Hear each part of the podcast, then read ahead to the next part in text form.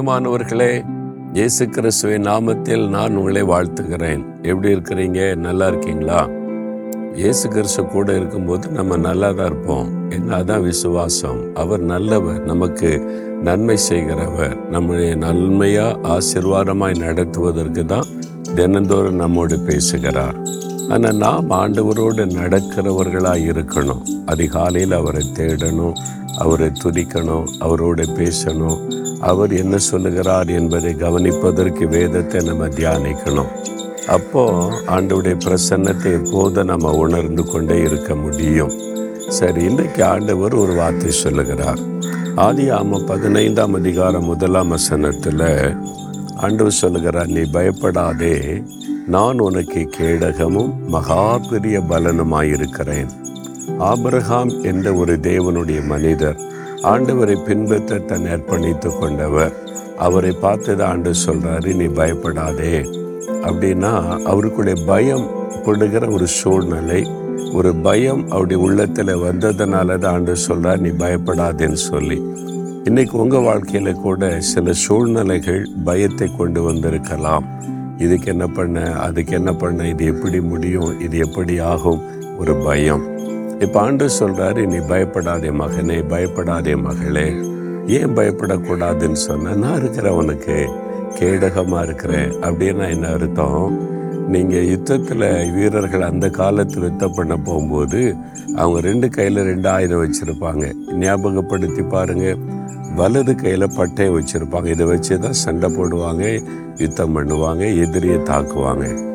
இடது கையில் ஒரு ஆயுதம் இருக்குது என்னது அது? கேடகம். அந்த கேடகம் வந்து எதிரினுடைய தாக்குதல்னால நான் பாதிக்கப்படாதபடி அதை தடுப்பதற்கு. இதை குறித்து எபேசியர் ஆறாம் விசுவாசம் என்ற கேடகத்தை பிடித்தவளாய் நில்லுங்கள் என்று சொல்லப்பட்டிருக்கிறது. கத்தர் மேலே வைக்கிற விசுவாசம் கத்தரே நமக்கு கேடயம். அப்போ எதிரி நம்மை தாக்குனா அந்த கேடயம் தான் அடி வாங்கும். அந்த கேடயத்தை காமிச்சோன்னா அதில் தான் அடி விழும். அன்று சொல்றாரு உனக்கு பதிலாக நான் அடி வாங்கி கொள்கிறேன் உனக்கு பதிலாக நான் எல்லாத்தையும் தாங்கி கொள்ளுகிறேன். நான் உனக்கு கேடகமாக இருக்கிறேன்.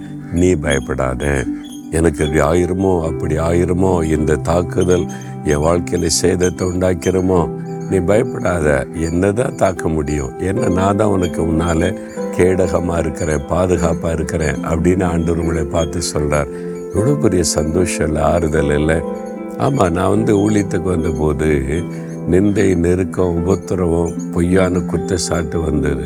பிகினிங்கிலேயே ஆரம்பத்திலேயே நாற்பத்தஞ்சு வருஷத்துக்கு முன்னாலேயே நான் போய் ஆண்டோட்ட கண்ணீரோடு அழுது நின்று என்ன ஆண்டவரே உங்களுடைய ஊழியம் செய்ய வந்த இப்படிலாம் பேசுகிறாங்க சொல்கிறாங்க இல்லாத பொருளாலாம் இஷ்டப்படி பேசுகிறாங்களே அப்படின்னு.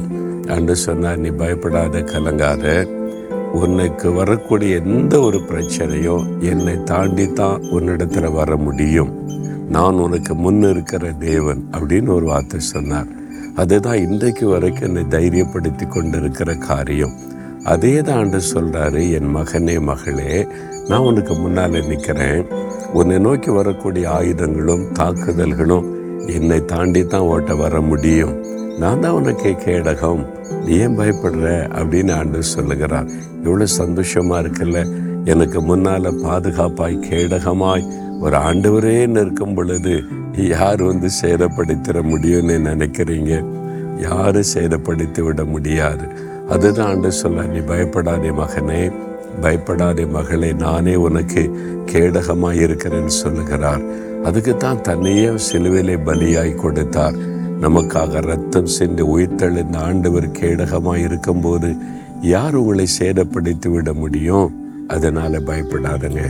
சந்தோஷமா சொல்லுங்க ஆண்டவரே நீர் எனக்கு கேடகமாக இருக்கிறதுனால ஒன்றும் என்னை சேதப்படுத்த முடியாது ஒன்றும் என்னை பாதிப்புக்குள்ளாக்க முடியாது.